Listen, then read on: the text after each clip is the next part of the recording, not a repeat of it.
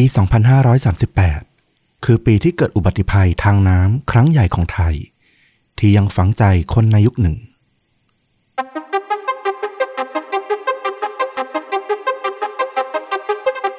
สวัสดีครับสวัสดีครับเรื่องจริงยิ่งกว่าหนังพอดแคสต์จากช่องชวนดูดะอยู่กับต้อมครับแล้วก็ฟลุ๊กครับกับหนึ่งเรื่องจริงสุดเข้มข้นจนถูกนำไปสร้างเป็นภาพยนตร์วันนี้คุณฟลุ๊กนำเรื่องราวสไตล์ไหนมาเล่าให้ฟังครับเป็นเรื่องราวที่มันคาอยู่ในความทรงจำแล้วก็จิตใจผมมา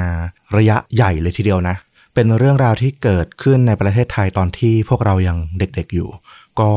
หลายสิบปีแล้วแหละแล้วผมก็ฝังใจกับเหตุการณ์นี้นะเพราะว่าตอนเด็กเนี่ยมันไม่ค่อยรู้เรื่องเกี่ยวกับเหตุการณ์นี้เท่าไหร่โตขึ้นมามันก็เหมือนกับว่ามันยังคาใจอยู่ว่ามันคืออะไรกันแน่แล้ววันนี้ก็เลยอยากเอามาพูดถึงกันคิดว่ามันน่าจะมีข้อสรุปอะไรบางอย่างที่น่าสนใจมากๆเลยตอนที่เราได้รับรู้เรื่องราวแบบตอนที่เราโตแล้วเนาะโอ้โหน่าสนใจมากแต่ถ้าตรงไหนเนี่ยที่เป็นไปได้ว่าคุณผู้ฟังรุ่นใหม่ๆหน่อยอาจจะไม่ค่อยเก็ตฝากฟลุ๊กอธิบายขยายความด้วยนิดนึงแล้วกันนะครับได้ครับระดับความรุนแรงเนี่ยประมาณไหนล่ะผมว่าประมาณ3.5-4นะโอเคเพราะฉะนั้นถ้าใครที่อาจจะรับเรื่องที่มีความรุนแรงพอสมควรเลยนะไม่ไหวเนี่ยก็ผ่านก่อนได้นะครับหรือถ้าฟังไปแล้วเริ่มรู้สึกว่าโอ้โหมันทริกเกอร์และมันเริ่มรู้สึกไม่ดีก็หยุดได้นะครับผมด้วยความปรารถนาดีจากชวนดูดะต้อมกับฟลุกเหมือนเดิมนะครับเอาล่ะไม่ให้เป็นการเสียเวลาเชิญฟลุกเลยดีกว่าก็ขอพาต้อมแล้วก็คุณผู้ฟังเนาะกลับย้อนไปเมื่อเกือบ30ปีได้ละถ้าพูดถึงคำหนึ่งขึ้นมาเนี่ยในช่วงเวลาหนึ่งเนี่ยคำนี้เป็นคำที่แบบโอ้โหทุกคนฝังใจมากแล้วก็เกิดเป็นภาพเหตุการณ์เกิดขึ้นตามมามากมายเลยนั่นคือคำว่าโปะล่มจำได้เลยข่าวนี้ข่าวดังมากนะใช่ทุกคนพูดถึงเนี่ยคือในปี 2538 ที่เป็นข่าวดังมากๆเราจำบรรยากาศในช่วงเวลานั้นได้นะว่ามันดูมืดมนทุกคนดูโศกเศร้ามันเศร้าไปทั้งประเทศอะนะแล้วก็ภาพเหตุการณ์มันดูแบบสะเทือนใจมากๆแล้วตอนนั้นมันก็เก็บความรู้สึกตรงนั้นเอาไว้อะแต่เราเด็กเกินกว่าที่จะแบบไปเข้าใจอะว่ามันเกิดอะไรขึ้นบ้างในนั้นแล้วมันก็คาใจเราอยู่อย่างนั้นนะเพราะว่าโดยส่วนตัวเนี่ยเราเป็นคนที่แบบเอาพูดจริงๆก็คือว่ายน้ำไม่เป็นแล้วก็กลัวน้ำมากๆแล้วในช่วงที่เรียนมหาลัยตอนที่มากรุงเทพเนี่ยเราก็มีโอกาสที่ต้องเดินทางข้ามฟากโดยใช้ท่าเรือบริเวณมหาวิทยาลัยธรรมศาสตร์ท่าพระจันทร์เนื้อข้ามไปฝั่งทางพลานนกทางวังหลังเนี่ยบ่อยๆแล้วเราก็จะแบบจำภาพเหตุการณ์เหล่านั้นเนี่ยอยู่ในหัวตลอดเลยซึ่งก็ต้องบอกว่าเหตุการณ์โป๊ะล่มเนี่ยในปี 2538 เนี่ยก็เป็นภาพเหตุการณ์อย่างที่บอกเลยทั้งหน้าหนังสือพิมพ์ทั้งข่าวโทรทัศน์เนี่ยโอ้โหพูดถึงอยู่ยาวนานเป็นเดือนๆเลยด้วยความที่มันสูญเสียแล้วก็มีเรื่องราวในนั้นเนี่ยเกิดขึ้นมากมายไม่ใช่แค่เรื่องของอุบัติภัยหรืออุบัติเหตุเท่านั้นเหตุการณ์เนี่ยเกิดขึ้นในเช้าวันฝนพรำนะตกเบาๆกลางเดือนมิถุนายนปี 2538 ตรงกับวันพุธที่14มิถุนายนในห้วงเวลานั้นเนี่ยต้องบอกว่ากรุงเทพมหานครเนี่ยก็จะมีท่าน้ำใหญ่ที่มีผู้โดยสารเนี่ยเป็นจำนวนมากเนี่ยอยู่ประมาณ5ท่าด้วยกันที่โดยสารกันหนาแน่นทุกวันนั่นก็คือท่าเรือสาทรท่าน้ำนนท์ที่ปากเกร็ดนะเนาะแล้วก็ท่าเรือพานนกที่อยู่บริเวณโรงพยาบาลศิริราชแล้วก็ท่าเรือราชวงศ์แล้วก็ท่าเรือท่าช้างเป็น5ท่าใหญ่ที่คนโดยสารทุกวันจำนวนมากโดยตอนนั้นเนี่ยท่าเรือสาทรเนี่ยเป็นท่าที่ใหญ่ที่สุดนะก็มีผู้คนใช้เนี่ยเฉลี่ยวันละประมาณ 10,000 คนเลยทีเดียวต่อวันแล้วก็ถ้าเฉลี่ยทุกท่ารวมๆกันเนี่ยเฉลี่ยละก็จะมีผู้คนใช้ท่าเรือเหล่านี้เนี่ยอยู่ตกท่าละ 7,500 คนต่อวันเลยทีเดียวนะสาเหตุหนึ่งนั่นก็แน่นอนว่าเพราะว่าการจราจรทางท้องถนนเนี่ยตั้งแต่ 2538 ละโอ้โหรถติดมายาวนานมากคนก็หลีกเลี่ยงอะเนาะไม่อยากจะสัญจรโดยใช้รถยนต์รถสาธารณะมาใช้ทางเรือเพราะว่าสัญจรได้ไวกว่าไม่ต้องมีการจราจรติดขัดก็ต้องนึกด้วยว่าตอนนั้นเนี่ย BTS MRT ก็ยังไม่มีนะผมเช็คดูเนี่ย BTS มีครั้งแรกก็คือปี 2542 ก็เกิดขึ้นอีกหลายปีหลังจากนั้นนะเนาะและแน่นอนว่าในช่วงเวลาที่คนจะหนาแน่นมากที่สุดเนี่ยก็คือช่วงเช้าแล้วก็ช่วงเย็นที่คนจะต้องออกไปทำงานไปหากินรวมถึงพวกเด็กนักเรียนก็จะต้องออกไปโรงเรียนนะเนาะเพราะว่าอยู่ในช่วงที่เปิดเทอมแล้วโดยเฉพาะที่ท่าเรือพานนกเนี่ยบริเวณตรงวังหลังเนี่ยจะเป็นท่าใหญ่ท่าหนึ่งเลยทีเดียวท่าวัดระดับเนี่ยก็คืออยู่อันดับที่3 เพราะว่าตรงนั้นเนี่ยเป็นสถานที่ที่มีสถานที่ราชการตั้งอยู่อย่างเช่นโรงพยาบาลศิริราชแน่นอนว่าทั้งผู้ป่วยทั้งญาติก็เดินทางมาใช้บริการที่โรงพยาบาลนี้ต่อวันเนี่ยจำนวนมากอยู่ละแล้วตรงนี้เนี่ยก็ยังอยู่ใกล้กับโรงเรียนสตรีวัดระฆังก็เป็นโรงเรียนใหญ่ทางฝั่งธนด้วยเนาะนอกจากนี้เนี่ยอย่างที่บอกเลยตรงท่านี้เนี่ยมันก็สามารถข้ามฟากไปท่าช้างไปท่าพระจันทร์ไปเชื่อมกับมหาวิทยาลัยธรรมศาสตร์แล้วก็สนามหลวงได้อีกก็คือเป็นจุดที่เชื่อมฝั่งพระนครแล้วก็ฝั่งธนที่สำคัญจุดหนึ่งตอนเช้าในวันพุธที่14มิถุนายนเนี่ยเวลาประมาณ 7:00 น.มันก็จึงเต็มไปด้วยผู้คนที่ออกไปทำงานนักเรียนที่ไปโรงเรียนแล้วก็นักศึกษาที่จะไปเรียนที่มหาวิทยาลัยรวมถึงผู้คนต่างๆที่มาใช้สัญจรทางเรือตามปกติในช่วงเวลานั้นเนี่ยผู้คนก็เนืองแน่นแออัดกันอยู่เพราะว่ามันเริ่มมีฝนตกเบาๆคนก็อัดเข้ามาอยู่ในท่าเรือจำนวนมากรอขึ้นเรือ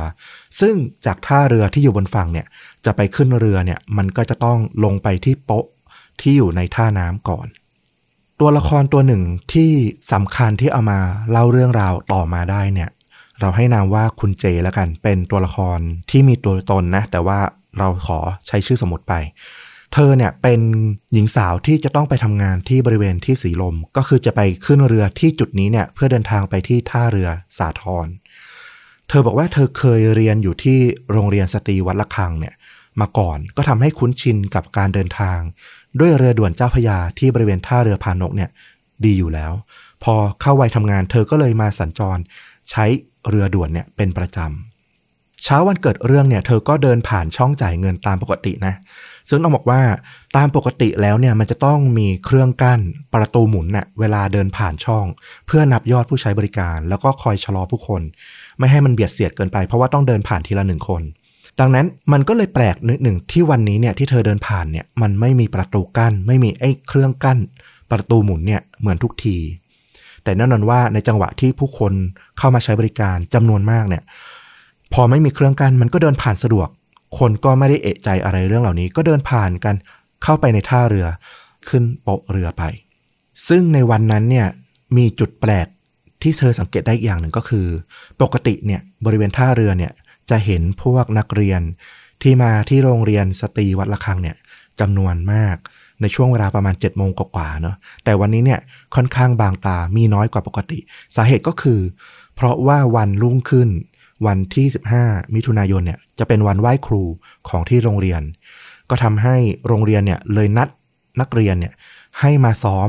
พิธีในวันพุธก็คือวันนี้เนี่ยแล้วก็นัดเวลาเนี่ยเร็วขึ้นทำให้เด็กส่วนใหญ่เนี่ยจะเข้าถึงโรงเรียนละก็จะมีเพียงเด็กส่วนน้อยที่แบบมาสายบ้างอะไรบ้างก็ยังเห็นอยู่ประปรายบ้างแต่ก็น้อยกว่าทุกวัน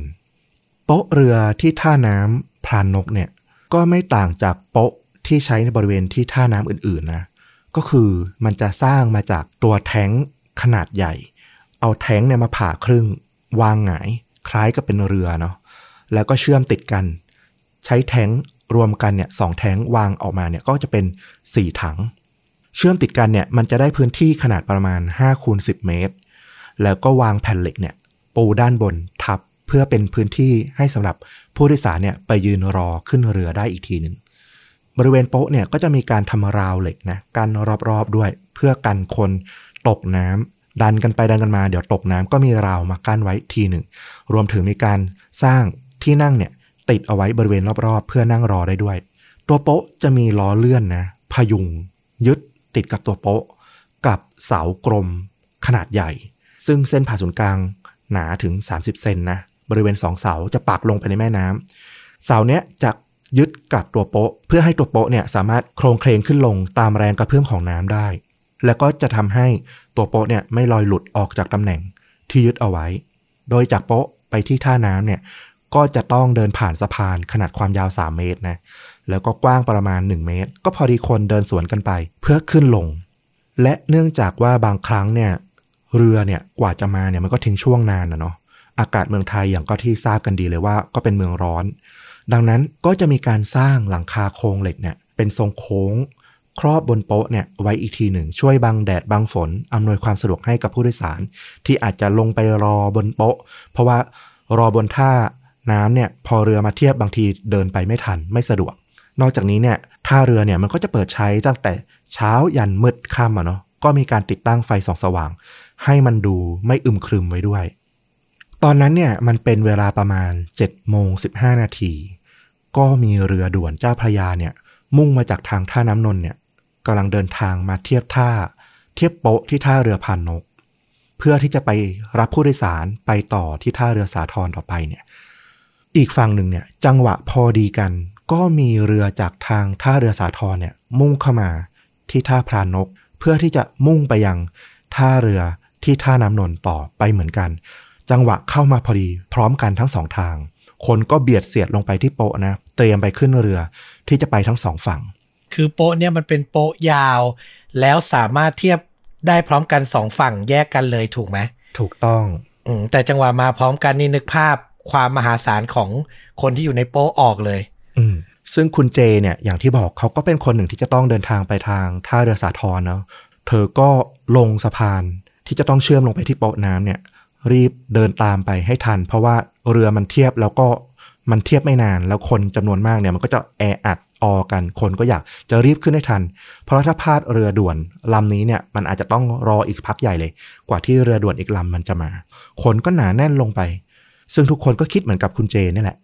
แน่นอนว่าก็มีทั้งผู้ใหญ่ทั้งเด็กนักเรียนตัวเล็กๆเด็กเล็กๆที่มากับผู้ปกครองเนี่ยก็ลงไปเต็มโป๊ะไปหมดที่โป๊ะเนี่ยแม้ว่าจะมีป้ายติดอยู่ว่ารองรับคนได้ราว60คนนะแต่ทว่าตอนนั้นเนี่ยจากสายตาประมาณได้แล้วเนี่ยคุณเจบอกว่าน่าจะมีคนอยู่บนโป๊ะเนี่ยร่วม100คนเข้าไปแล้วเสียงคนก็พูดอื้ออึงขึ้นมานะคุณเจก็ได้ยินว่าเฮ้ยระวังเดี๋ยวโป๊ะล่มแต่ว่าตอนจังหวะนั้นแล้วเนี่ยนะก็ไม่มีใครคิดอะไรมากหรอกก็รีบเดินทางกันนะเนาะแล้วก็เห็นภาพแบบเนี้ยคนแน่นโป๊ะเนี่ยเจนตาอยู่ทุกวันคุ้นชินอยู่ละมันไม่เป็นอะไรหรอกถ้าเดี๋ยวขึ้นเรือได้บนโป๊ะคนก็จะน้อยลงเดี๋ยวมันก็แป๊บเดียวไม่มีปัญหาอะไรคุณเจเนี่ยลงไปแล้วแต่ว่าลงไปทีหลังเพิ่งพ้นขอบสะพานลงมาเหยียบที่โป๊ะเนี่ยก็อยู่ริมโป๊ะพอดีจังหวะที่ก้าวลงไปที่โป๊ะเนี่ยได้ไม่นานเลยทันใดนั้นเธอก็ได้ยินเสียงดังโครมใหญ่เหมือนโครงสร้างอะไรที่มันใหญ่ๆเนี่ยมันหักหันหลังไปเนี่ยก็คือสะพานเนี่ยมันหักออกไปแล้วสะพานหักก่อนอันนี้คือจุดเริ่มต้นเลยนะใช่ถูกต้องก็คือตัวโป๊ะเนี่ยพอรับน้ำหนักมากๆเข้าเนี่ยมันก็กดลงไปอะเนาะพอกดลงไปเนี่ยไอ้ระยะที่สะพานมันคอยยึดอยู่เนี่ยมันก็ดึงรั้งมันจนแน่นอะจนสะพานมันหักออก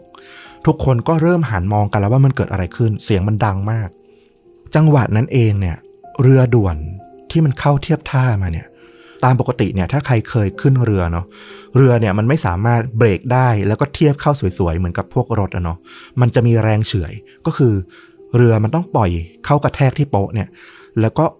ให้มีคนเนี่ยคอยดึงยึดกับตัวโป๊ะอีกทีเอาเชือกมาดึงกับตัวโป๊ะอีกทีหนึ่งเพื่อให้มันหยุดซึ่งก็เป็นปกติของเรือเทียบท่าแต่วันนี้เนี่ยพอโป๊ะมันมีผู้คนยืนอยู่บนนั้นจำนวนมากอย่างที่บอกเนี่ยน้ำหนักของผู้คนเนี่ยมันกดโป๊ะจนมันต่ำลงไประดับปริ่มน้ำพอดีเหมือนเวลาที่เราเอาขันก็ได้ลองกดลงไปเนี่ยขอบขันเนี่ยอยู่ปริ่มน้ำพอดีเลย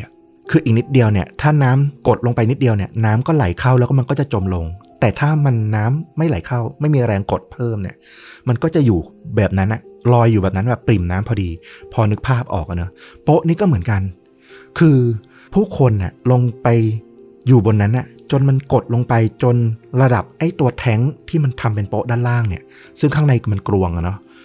มันอยู่แบบระดับเกือบจะปริ่มผิวน้ำละแล้วแน่นอนว่าพอเรือมันเข้ามากระแทกอะมันก็เหมือนกับเราเอานิ้วกดลงไปในขันนะที่มันอยู่ปริ่มน้ำทันใดนั้นเองน้ำมันก็ไหลเทเข้าไปในแท้งน้ำที่มันอยู่ด้านล่างของที่ทำเป็นทุ่นของโป๊ะน้ำก็ไหลเข้าไปในตัวแท้งด้านล่างเนี่ยอย่างรวดเร็วไม่นานโป๊ะทั้งโป๊ะก็เริ่มเอียงแล้วก็เริ่มจมลงไม่กี่นาทีเท่านั้นเองคุณเจบอกว่าเธอรู้สึกว่าโป๊ะมันวูบลงไปเลยแล้วแป๊บเดียวเท่านั้นเองน้ำเนี่ยมันขึ้นมาถึงระดับเอวของคนที่อยู่บนโป๊ะแล้วคนที่อยู่ริมโป๊ะเนี่ยเห็นท่าอย่างนั้นเนี่ยแน่นอนว่ากระโจนออกง่าย ก็รีบกระโดดว่ายน้ำออกไปเกาะตามโป๊ะที่อยู่ข้างๆบ้างออกไปเกาะตามฝั่งตามเสาที่ยึดโป๊ะบ้างคือเกาะอะไรได้ก็รีบเกาะก่อนมันก็เป็นช่วงเวลาที่โกลาหลมากๆนะในช่วงพริบตาเดียวที่มันเกิดขึ้นภายในไม่กี่นาทีเนี่ยใครที่หนีตายได้ก็หนีตายออกไปก่อนแต่พวกคนที่มันอยู่กลางโป๊ะอ่ะกว่าจะหนีออกไปได้มันก็มีคนขวางจำนวนมากเนาะแล้วก็ยังไม่รู้ด้วยว่ามันเกิดอะไรขึ้นจะหนีไปทางไหนดีภาพที่มันบอกว่าต้องหลอกหลอนคนที่รอดชีวิตมาได้ตลอดชีวิตเนี่ยมันเกิดขึ้นในจังหวะนี้แหละคือบางคู่บางคนเนี่ยเขามาเป็นครอบครัวเป็นแม่ที่สวมกอดลูกสาวเนี่ยที่อยู่ในชุดนักเรียนน่ะแล้วก็อยู่ตรงกลางโป๊ะแล้วมันหนีไปไหนไม่ได้อ่ะเพราะว่าคนก็ขวางออแน่นไปหมดแล้วน้ำก็ขึ้นมาเรื่อยๆทุกคนก็แตกตื่นหนีตายอ่ะไม่มีใครสนใจว่าใครเด็กใครผู้ใหญ่บางคนว่ายน้ำไม่เป็นเนี่ยก็มองหาว่าเฮ้ยห่วงชูชีพอยู่ไหนเสื้อชูชีพอยู่ไหนแต่ว่าตอนนั้นเนี่ยต้องบอกว่าบนโป๊ะอ่ะที่เขียนว่ารองรับคนได้60คนเนี่ยมีห่วงชูชีพประจำโป๊ะอยู่แค่3ห่วงเท่านั้นแล้วจังหวะนั้นเนี่ยโอ้โหคนมันโอลหม่านไม่มีใครที่แบบจะควานหาโป๊ะหรือถามหรอกว่าใครว่ายน้ำไม่เป็นเอาไปใช้ก่อนไหมอะไรเงี้ยทุกคนก็เอาตัวรอดได้เอาตัวรอดก่อนไม่ถึง10นาทีเท่านั้นโป๊ะก็จมลงไปทั้งหมดเลยแล้วไอ้โครงหลังคาบังแดดด้านบนเนี่ยที่มันเป็นโลหะทรงโค้งเนี่ยมันก็กลายเป็นอุปสรรคใหญ่ที่มันดึงกดทับคนลงไปเหมือนเอาแก้วครอบคนเนี่ยกดลงไปใต้น้ำคนจำนวนหลายสิบคนอ่ะก็ถูกกดลงไปทั้งอย่างนั้นเลยคนที่พยายามจะว่ายออกเนาะมีแรงดำน้ำได้ว่ายน้ำเก่งพยายามจะดำลงไปให้พ้นจากตัวหลังคาเพื่อจะว่ายออกไปอ่ะปรากฏว่าพอโป๊ะมันกดลงไปอ่ะมันก็จะมีแรงดูดของน้ำอ่ะพอนึกออกเนาะพอว่ายออกไปโดนแรงดูดของน้ำดูดกลับเข้าไปอีกไปอยู่ใต้โป๊ะก็จมลงไปอีกคนที่อยู่ภายในโป๊ะเนี่ยตอนนั้นก็พยายามปีนป่ายแหวกว่ายขึ้นไปนะเพราะว่าบริเวณด้านบนหลังคาเนี่ยถึงแม้มันจะจมน้ำลงไปแล้วเนี่ยแต่ด้านบนมันก็ยังมีออกซิเจนยังมีอากาศเหลืออยู่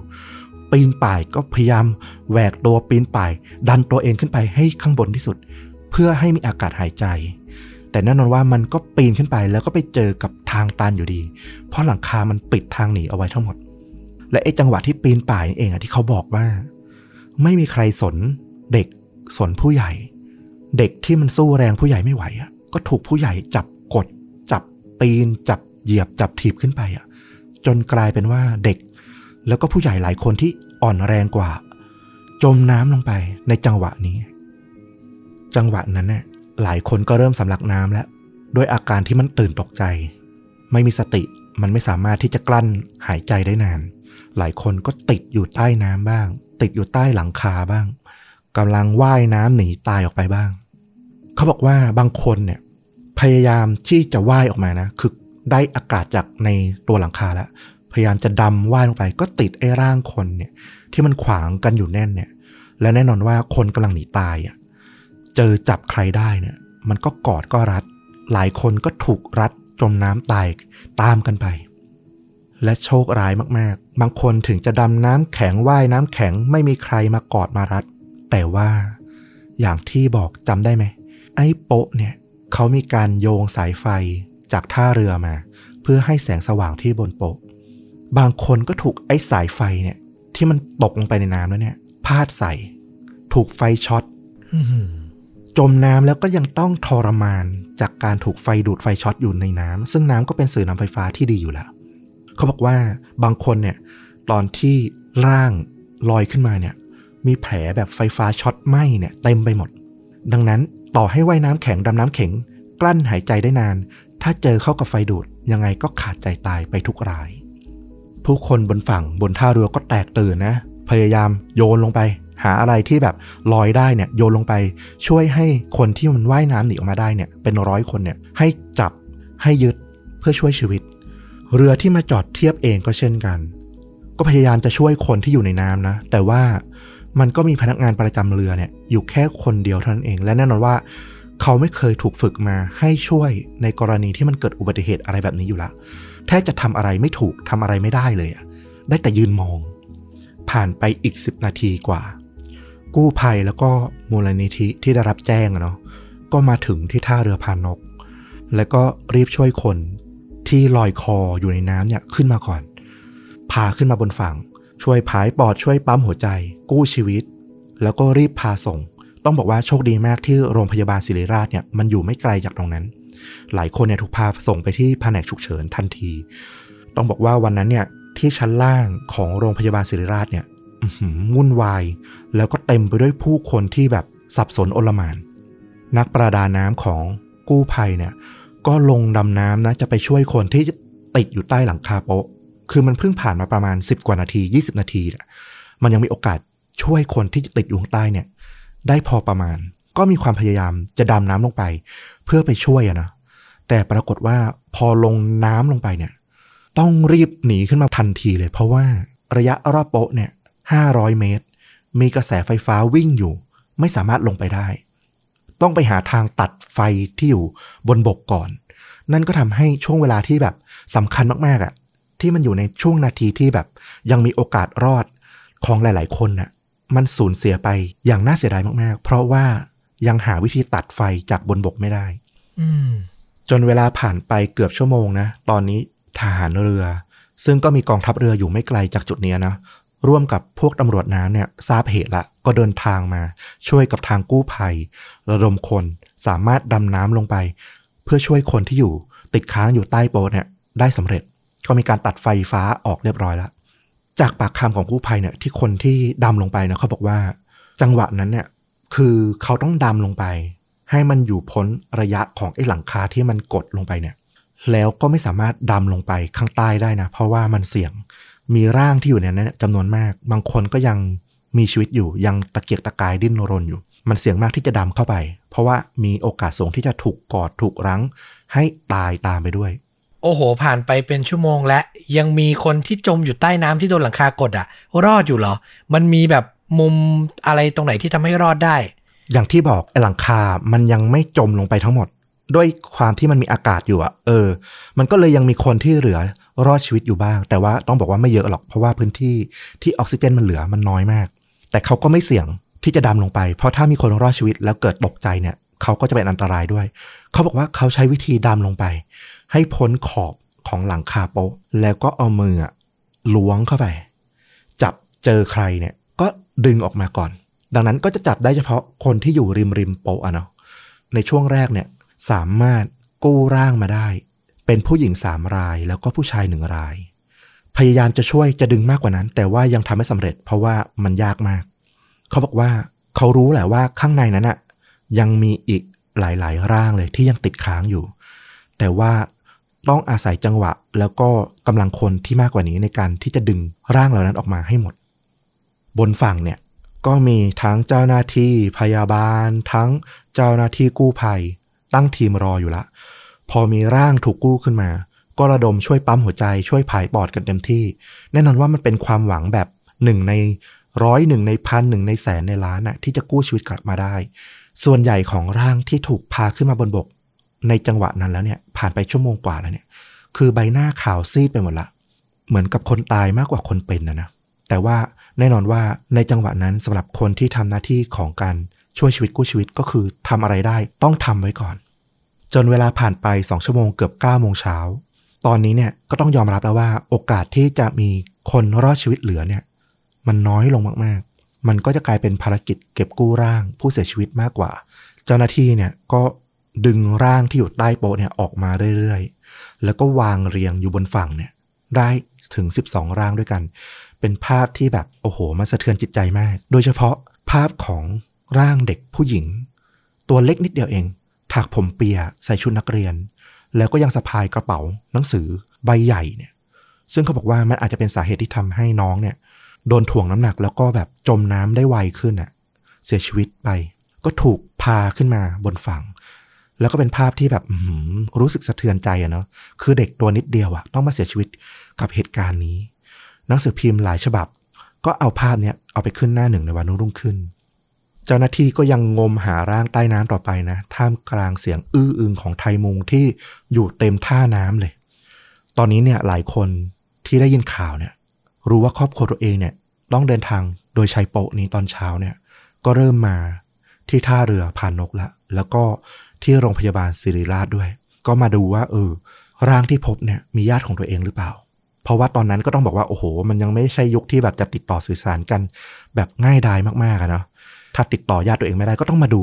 ที่สถานที่นี้แหละว่าพบใครบ้างแล้วบางคนนี่เห็นร่างคนที่รู้จักครอบครัวตัวเองญาติตัวเองเนี่ยโอ้โหคุมสติไม่ได้บางคนน่าสงสารกว่าคือรู้ว่าญาติตัวเองแน่ๆแหละที่อยู่บนโป๊ะตอนนั้นน่ะแต่ว่าจนถึงตอนนั้นก็ยังหาร่างของครอบครัวตัวเองไม่พบได้แต่หวังว่าเดี๋ยวเขาจะกอบกู้ร่างขึ้นมาได้ผู้หญิงคนหนึ่งอายุ50ปีละต้องบอกว่าหัวใจสลายมากๆเพราะว่าลูกสาววัย9ขวบแล้วก็12ขวบของเธอมาใช้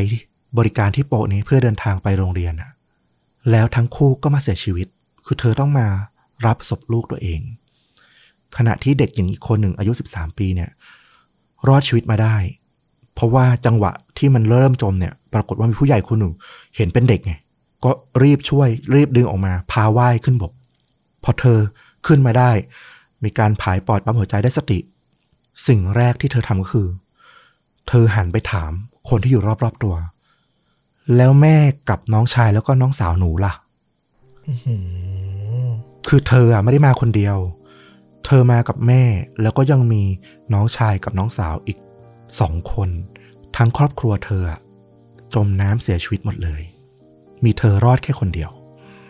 ในวันนั้นเนี่ยผ่านไปจนเย็นย่ำละเจ้าหน้าที่สามารถกู้ร่างขึ้นมาได้20รายด้วยกันแต่ว่าการดำน้ำเนี่ยมันก็ยังต้องดำเนินต่อไปเพราะว่าโอ้โหยังมีผู้คนที่มาตามหาญาติตัวเองแล้วยังไม่พบเนี่ยอีกมากมายเลยตอนนั้นเนี่ยนายกรัฐมนตรีในขณะนั้นเนาะก็คือในยุคสมัยของคุณชวนหลีกภัยก็ต้องเดินทางลงพื้นที่เลยมาดูเหตุการณ์เพราะว่ามันเป็นสถานการณ์ที่มันเป็นเหตุสะเทือนขวัญครั้งใหญ่โอ้โหญาติของเหยื่อเนี่ยก็มาต่อว่านะมาบอกว่าเนี่ยเจ้าหน้าที่ไม่ทำอะไรเลยทำไมยังไม่รีบกู้ร่างขึ้นมาจากน้ำเนี่ยขึ้นมาบนฝั่งอีกคือเข้าใจอารมณ์เนาะคนเป็นญาติถึงรู้แหละว่าครอบครัวตัวเองอาจจะไม่รอดชีวิตละแต่อย่างน้อยขอให้ได้แน่ใจได้พบศพได้เห็นร่างก็ยังดี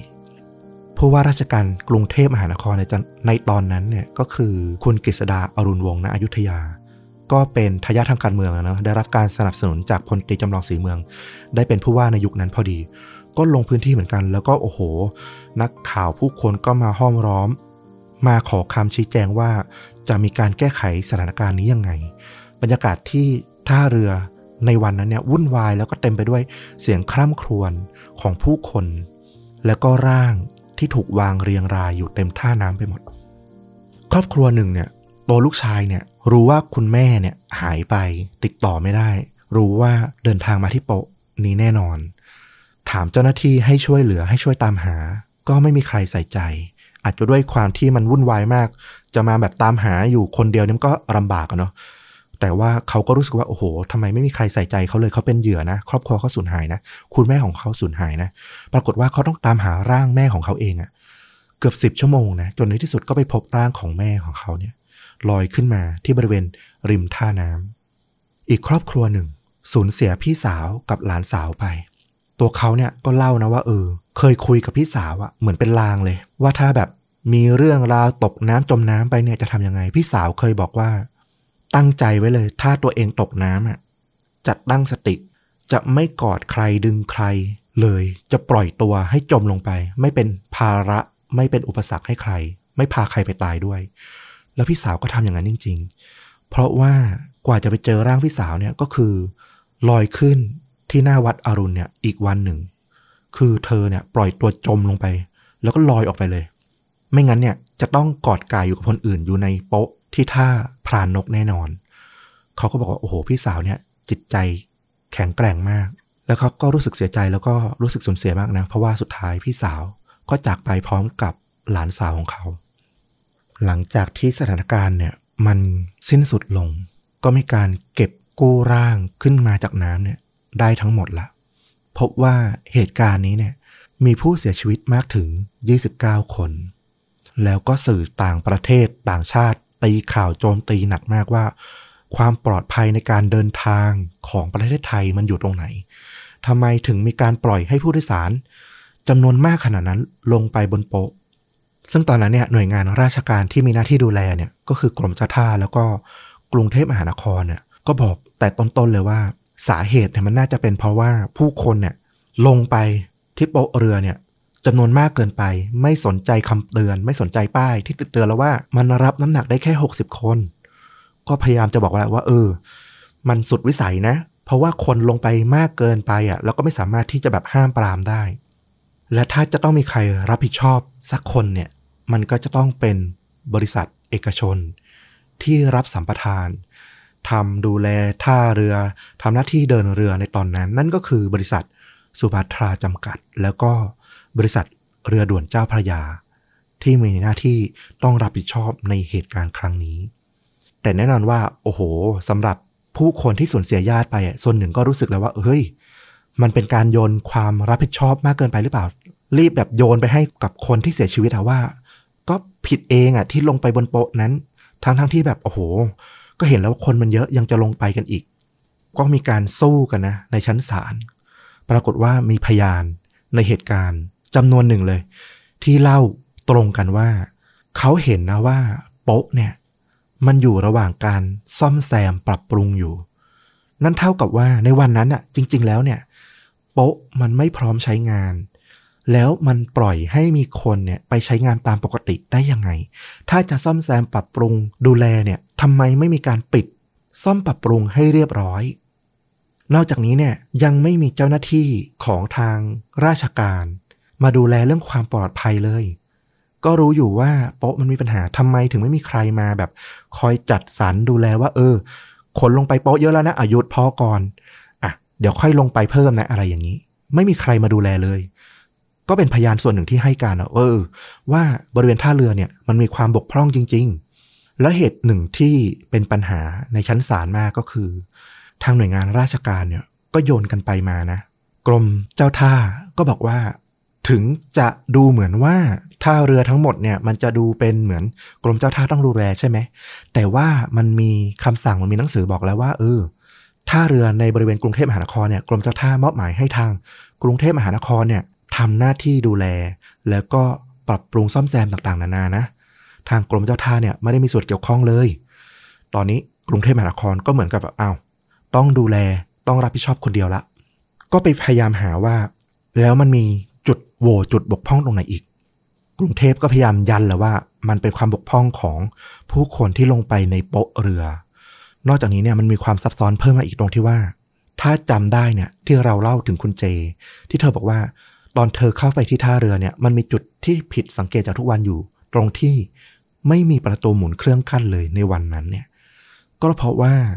สัญญาสัมปทานของบริษัทเอกชนที่รับเหมาเนี่ยมันหมดสัญญาลงวันที่31พฤษภาคมที่ผ่านมาแค่ไม่กี่วันก่อนที่จะเกิดเรื่องและระหว่างสุญญากาศที่มันเกิดขึ้นเนี่ยคือบริษัทเอกชนหมดสัญญาไม่ได้ทำแล้วและจะต้องมอบให้ทางกรุงเทพมหานครเนี่ยรับไปดูแลต่อเนี่ยช่วงจังหวะนั้นเนี่ยกรุงเทพมหานครยังไม่ได้มีส่งคนลงมาดูแลแต่มีหนังสือไปให้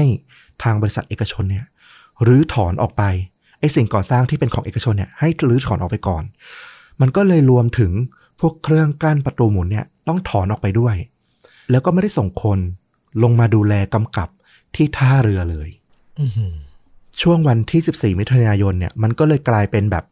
ไม่มีใครที่มีชื่อในการดูแลที่จะอ้างความรับผิดชอบจริงๆก็ต้องให้ความเป็นธรรมนะว่าทางบริษัทเอกชนเองเขาก็ทำตามหนังสือคำสั่งที่กรุงเทพมหานครเนี่ยส่งมาบอกว่าต้องรื้อถอนออกได้แล้วนะหมดสัมปทานแล้วคุณจะมาดูแลหยุดในพื้นที่ไม่ได้ก็ต้องให้ความเป็นธรรมเขาในขณะที่ทางกรุงเทพมหานครเองก็บอกว่ามันอยู่ในระหว่างรับมอบนะคือเขาก็ยังไม่ได้ไปรับมอบอยู่ในระหว่างที่แบบเตรียมตัวจะไปรับเพื่อที่จะเปลี่ยนท่าเรือเนี้ยให้เป็นท่าเรือสาธารณะก็เลยไม่ได้มีการจัดส่งคนเข้าไปดูแลอะไรซึ่งตอนนี้เนี่ยศาลเนี่ยก็วางจำเลยไว้ที่4รายนะก็คือบริษัทรับเหมาเอกชน2รายเป็นจำเลยที่1และที่2แล้วจำเลยที่3ก็คือกรุงเทพมหานครแล้วจำเลยที่4ก็คือกรมเจ้าท่าซึ่งแน่นอนว่ากรมเจ้าท่าสุดท้ายก็สามารถหลุดไปได้นะจากคำสั่งทางกฎหมายนี่แหละว่าเขาไม่ได้มีส่วนดูแลเกี่ยวข้องแล้วในจังหวะช่วงนั้นเองเนี่ยทางบริษัทเอกชนเขาก็แสดงความรับผิดชอบเต็มที่นะ ถึงแม้ว่าเขาจะอ้างได้แหละว่าจริงๆเขาไม่ได้ดูแลตรงนั้นแล้วแต่ว่าพอเกิดเรื่องเขาก็ลงไปเยียวยาดูแลช่วยเหลือเหยื่อเต็มที่เลยให้เงินเยียวยาในเบื้องต้นทันทีในที่สุดศาลก็เลยถอนชื่อบริษัทเอกชนเนี่ยทั้ง2รายออกจากชื่อของจำเลยก็กลายเป็นว่าเหลือแค่กรุงเทพมหานครเนี่ยที่เป็นจำเลยหลักของคดีนี้พอมันเป็นการต่อสู้ระหว่างหน่วยงานรัฐกับประชาชนคนธรรมดาโอ้โหฟ้องร้องกันยืดเยื้อยาวนานมากผ่านศาลชั้นต้นศาลอุทธรณ์ไปจนถึงศาลฎีกาเนี่ยต้องใช้เวลาถึง20ปีมีคำสั่งตัดสินได้เนี่ยในศาลฎีกาเนี่ยปี2558ยุคของผู้ว่าหม่อมราชวงศ์สุขุมพันธ์บริพัตรซึ่งตอนนั้นเนี่ยผู้ว่าแกก็บอกนะว่ามีอารมณ์น้อยใจนิดเหมือนกันก็ออกมาให้ข่าวนะว่าศาลจะตัดสินยังไงยอมรับได้หมดเลยแต่ว่าช่วยระบุฟันให้ชัดเจนเลยว่าไอ้ท่าเรือเนี่ยมันจะเป็นของกรุงเทพหรือของกรมเจ้าท่ากันแน่ก็คือพยายามจะบอกแล้วว่าเฮ้ยจะมาบอกกรุงเทพผิดทั้งหมดไม่ได้นะจริงๆมันน่าจะแชร์ความรับผิดชอบร่วมกันสิแต่แน่นอนว่าในปี2538มันก็ตามกฎหมายตามหนังสือเนาะศาลก็ตัดสินสุดท้ายว่ากรุงเทพมหานครมีความผิดในการที่ไม่ได้จัดส่งคนลงไปดูแลตามสมควรทั้งที่มีหน้าที่กำกับเกี่ยวข้องโดยตรงแล้วก็สั่งให้ทางกรุงเทพมหานครเนี่ยชดใช้ให้กับทางญาติของเหยื่อจำนวน12รายรวมเป็นเงิน12ล้านกว่าบาทนะบวกด้วยดอกเบี้ยอีกร้อยละ 7.5 ต่อปีตั้งแต่ปี39ที่มีการฟ้องกันจนถึงปัจจุบันก็คือปี2558ในขณะนั้นเนี่ยรวมเป็นเงินต้องจ่าย30ล้านบาทก็จบโศกนาฏกรรมที่มันสร้างความสั่นสะเทือนขวัญแล้วก็เป็นจุดเปลี่ยนสำคัญที่ใครเดินทางด้วยเรือในปัจจุบันเนี่ยคงเห็นแล้วแหละว่าทุกวันนี้ตั้งแต่ปี38เป็นต้นมาโป๊ะเรือของทุกท่าจะไม่มีหลังคาคลุมอีกต่อไปเพื่อป้องกันเหตุที่มันน่าสลดอย่างนี้แหละนอกจากนั้นยังมีการควบคุมบังคับใช้เรื่องของจำนวนคนที่จะลงไปบนโป๊ะเนี่ยอย่างเข้มงวดมากขึ้นเขาบอกว่ามีการเฉลี่ยคนเนี่ยลงไปเนี่ยที่รับได้60คนเนี่ยปัจจุบันเนี่ยจะมีคนลงไปโป๊ะได้เต็มที่เนี่ยประมาณอยู่แค่40กว่าคนเท่านั้นเองเพื่อความปลอดภัยใครที่ใช้เรือลองบอกเราหน่อยละกันว่ามันจริงไหมเพราะว่าเราไม่ได้ใช้เรือเดินทางเนี่ยค่อนข้างนานละตั้งแต่เรียนจบก็แทบจะไม่เห็นเลยแต่ว่าตอนที่เรียนก็เห็นชัดเลยว่ามันดูปลอดภัยมากขึ้นจริงๆก็ต้องบอกว่าจะพูดว่าเป็นปัญหาของประเทศเราซะทีเดียวอ่ะก็ไม่เต็มปากนะถ้าในความรู้สึกผมคือสถานการณ์อย่างเนี้ยปัญหาแบบเนี้ยที่เกิดกับขนส่งมวลชนเนี่ยมันเกิดขึ้นทั่วโลกเนาะถ้าส่วนตัวผมจะบอกว่ามันเป็นธรรมชาติของมนุษย์ก็ได้สิ่งไหนที่เราทำเป็นกิจวัตรทำทุกวันแล้วมันเคยชินว่าเอ้ยมันไม่มีอะไรหรอกไม่เกิดอะไรขึ้นหรอกเราก็จะทำมันอย่างนั้นอ่ะจนถึงวันหนึ่งที่มันเกิดความผิดพลาดขึ้นคือมันเป็นกันทั้งโลกอ่ะถ้าในความรู้สึกผมนะเป็นมากเป็นน้อยว่ากันไปเพราะอย่างที่ผ่านมาเราก็เคยเล่าหลายๆเรื่องนะพวกรถไฟใต้ดินที่เกาหลีหรืออย่างที่เกาหลีเขาก็มีเรือล่มอีกอะไรอย่างเงี้ยประเทศอื่นๆในแถบยุโรปอะไรเงี้ยก็เคยมีเหตุการณ์ประมาณนี้คือทุกสิ่งทุกอย่างอ่ะมันจบลงด้วยคำว่าต้องมีคนควบคุมกฎระเบียบการใช้งานให้มันชัดเจนให้ได้มากที่สุดอ่ะเพราะว่าถ้าเราปล่อยให้จิตสำนึกนำอย่างเดียวเลยไม่มีคนควบคุมอันนี้ต้องบอกก่อนความรู้สึกส่วนตัวผมนะมันก็จะมีคนที่อย่างที่ผมบอกอ่ะมันเป็นกิจวัตรอ่ะเอ้ยแป๊บเดียวไม่เป็นไรหรอกเราอ่ะพร้อมจะคิดอย่างนี้กันได้ตลอดเวลาผมฟังเรื่องแบบนี้ทีไรผมเศร้าทุกครั้งแล้วก็ต้องสะดุดีผู้เสียชีวิตทุกคนเพราะว่าทุกท่านอ่ะเหมือนทำให้บ้านเมืองมันพัฒนาไปอีกขั้นเหมือนมันเป็นข้อเตือนใจอ่ะทุกเหตุการณ์ที่เกิดขึ้นแบบเนี้ยแล้วก็ทำให้สังคมปรับปรุงแก้ไขและทำให้คนในรุ่นถัดมาเนี่ยปลอดภัยมากขึ้นก็ด้วยจิตรำลึกถึงผู้เสียชีวิตทุกท่านเลยนะแล้วก็หวังว่ามันจะไม่เกิดเหตุการณ์อย่างนี้ขึ้นอีกนะครับสำหรับภาพยนตร์เนาะจริงๆก็ไม่มีเรื่องที่มันแบบตรงเป๊ะหรอกแต่ว่าเราฟังเรื่องนี้เนี่ยเราไปนึกถึงหนังเรื่องหนึ่งมันมีฉากสำคัญเนี่ยช่วงท้ายของหนังเนี่ยเป็นการเอาชีวิตรอดจากบนเรือเหมือนกันที่กำลังโดนพายุโหมกระหน่ำแล้วก็กำลังจะจมแล้วก็มันมีประเด็นในเรื่องของตัวกฎหมายความลักลั่นผิดปกติของกฎหมายจนนำมาสู่เรื่องราวของหนังด้วยเป็นหนังทริลเลอร์ระทึกขวัญขึ้นชื่อเรื่องหนึ่งซึ่งเป็นจุดเปลี่ยนสำคัญเรื่องหนึ่งเลยนะของผู้กำกับอย่างมาร์ติน สกอร์เซซีจากที่เขาทำหนังเน้น รางวัลมาเยอะมากเลยทั้ง Raging Bull ทั้ง Taxi Driver จนมาปี 1991 Steven Spielberg ก็มาบอกกับเขาว่ามีบทหนังเรื่องหนึ่งเขาได้รับการติดต่อให้มากำกับแต่ว่าเขาดูละให้มาร์ตินกำกับดีกว่าทำหนังตลาดบ้างเพื่อที่จะได้ต่อยอดไปเป็นผู้กำกับหนังชั้นนำได้หนังเรื่องนั้นชื่อเรื่องว่า Cape Fear นำแสดงโดยโรเบิร์ตเดนิโรเนาะซึ่งต้องบอกว่าโอ้โหบทบาทที่เขาแสดงในตอนนั้นเนี่ยเป็นที่ตราตึงเหมือนกันสำหรับใครที่ได้เคยดูนะคือเขาแสดงเป็นนักโทษโรคจิตที่ชอบข่มขืนแล้วก็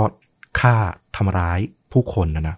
เขาไปรู้ว่าที่เขาต้องติดคุกเนี่ยเพราะว่าตัวทนายที่ว่าความให้เขาเนี่ยดันไปว่าความแบบไม่ค่อยแฟร์ไปเก็บหลักฐานอะไรบางอย่างที่แบบไม่เอามาใช้แทนที่เขาจะหลุดกลายเป็นว่าต้องจำคุกไปเป็น10ปีอะไรเงี้ยพอออกจากคุกมาได้ก็เลยกลับมาตามล้างแค้นทนายก็กลายเป็นเรื่องราวการไล่ล่าแล้วก็แบบข่มขวัญทริลเลอร์แบบที่โอ้โหระทึกแล้วก็สนุกมากอาจจะเก่าไปหน่อยแต่ว่าเราว่ามันยังสนุกอยู่ใครสามารถหารับชมได้ลองไปชมดูต้องบอกว่าเป็นหนึ่งในหนังที่ได้รับการยกย่องว่าเป็นหนังทริลเลอร์ที่ดีที่สุดเลยนะแล้วผู้กำกับที่เกี่ยวข้องตั้งแต่ก่อนสร้างเลยทั้งสปิลเบิร์กแล้วก็ตัวผู้กำกับตัวจริงอย่างสกอร์เซซี่ก็เป็นชั้นบรมครูนะต้องใช้คำนี้คือไม่เสียเวลาดูแน่นอนเรื่องนี้ดูกันได้นะครับแต่ผมฟังคุณเล่ามาตลอดเวลาผมกลับไปคิดถึงหนังดูเอาสนุกเรื่องนึงที่แบบเก่าเหมือนกันแต่มันติดอยู่ในใจตั้งแต่เด็กเหมือนกันอยากจะแนะนำเพิ่มเรื่องนี้นำแสดงโดยแรมโบ้เลยครับซินเวสเตอร์สตาโลนเป็นหนึ่งในภาพยนตร์ที่ไม่ได้ตังค์มากสักเท่าไหร่ของเขาคือกึ่งๆว่าจะเจ๊งหรือไม่เจ๊งดีแต่ผมดูอ่ะผมยังจำได้ถึงทุกวันนี้ชื่อหนังคือ Daylight ครับคุณเคยดูใช่ไหมคุณจำได้ปะผมบอกเลยว่าเด็กที่โตในรุ่นแบบเดียวกับเราอ่ะถึงจังอย่างที่ต้อมบอกเลยว่าหนังเรื่องนี้อาจจะไม่ได้แบบว่าโอ้โหเป็นหนังที่แบบตาตึงทำเงินหรือแบบน่าจดจำขนาดนั้นนะแต่แบบบอกเลยว่าจังหวะเวลาที่มันมาแรงโปรโมทแล้วก็ความน่าสนใจของซินเวสเตอร์สตาโลนตอนนั้นอะโอ้โหเรายังจำภาพโฆษณามันได้อยู่เลยอะมันต้องดูอะจังหวะนั้นจริงๆนะเรื่องนี้ใช่เป็นหนังที่ออกฉายในปีพ.ศ. 2539 1 ปีหลังจากเกิดเหตุการณ์โป๊ะล่มด้วยนะคือในเรื่องเนี่ยเราจำได้ว่ามันเกิดอุบัติเหตุในอุโมงค์ใต้ดินที่รถเขาวิ่งผ่านกันนี่แหละแล้วน้ำอะมันค่อยๆเข้าไปจะจมแล้วทำให้คนที่ติดอยู่ในนั้นออกมาไม่ได้แต่คุณซินเวสเตอร์สตาโลนเนี่ยเขาก็เป็นหน่วยกู้ภัยก็คือยอมที่จะแบบเสี่ยงชีวิตฝ่าเข้าไปเพื่อไปช่วยเหลือคนที่อยู่ในนั้นน่ะแล้วอารมณ์ดราม่ามันเยอะมากทั้งคนที่อาจจะได้รับบาดเจ็บสุดท้ายรู้ตัวแล้วว่ายังไงก็ออกมาไม่ได้หรืออย่างสตาโลนเองอ่ะเขาเข้าไปอ่ะเขาก็ยังไม่รู้เลยนะว่าจะเอาคนที่ติดอยู่ในนั้นออกมาอย่างไรอย่างเงี้ยมันสื่อให้เห็นถึงจากหลากหลายมุมมองทั้งจากคนที่อยู่ภายนอกเหล่านักการเมืองนักข่าวตำรวจหน่วยกู้ภัยว่าจะวางแผนอย่างไรอะไรเงี้ยแข่งกับเวลาแล้วมันตราตึงอ่ะในใจเราซึ่งเราอ่านข่าวในช่วงนั้นว่าบทวิจารณ์คำวิจารณ์ก็ไม่ค่อยดีรายได้ก็ไม่ค่อยดีแต่ทำไมเราชอบจังก็เลยอยากจะลองเชียร์ให้ทุกคนดูกันว่าถ้าเอาหนังที่แบบมันเก่าตั้งแต่ยุคนั้นมาดูในยุคนี้เราจะรู้สึกว่ามันเชยมันไม่สนุกไหมหรือเราจะยังอินไปกับมันเนี่ยพอผมนึกถึงนะผมยังอยากกลับไปดูอีกรอบเลยเนี่ยจริงอยากดูจริงๆเรื่องนี้ก็ใครสนใจนะครับก็ลองหารับชมกันได้ Daylight ฝ่านรกใต้โลกหนังปี1996นะครับเอาล่ะและนี่ก็คือเรื่องจริงยิ่งกว่าหนังในเอพิโซดนี้เศร้านะแล้วก็เตือนใจเรานะว่าอะไรที่มันเกี่ยวข้องกับกฎระเบียบอย่างเนี้ยเชื่อฟังไว้เถอะเดินทางช้าลงหน่อยเถอะถ้ามันจะปลอดภัยกับชีวิตเราแล้วก็ปลอดภัยกับส่วนรวมมากขึ้นนี่เมื่อไม่กี่อาทิตย์ที่ผ่านมาก็ข่าวบันไดที่ BTS เนาะโอ้โหความรู้สึกก็ใกล้เคียงกันเลยดีที่ไม่ได้มีคนเสียชีวิตอะไรอย่างเงี้ยนะครับผมจริงเอาล่ะแล้วกลับมาติดตามชนดูดะได้ใหม่ทุกช่องทางเลยครับ YouTube Facebook Blogdit Spotify Apple Podcast Twitter รวมถึง TikTok นะครับวันนี้ลาไปก่อนสวัสดีครับสวัสดีครับ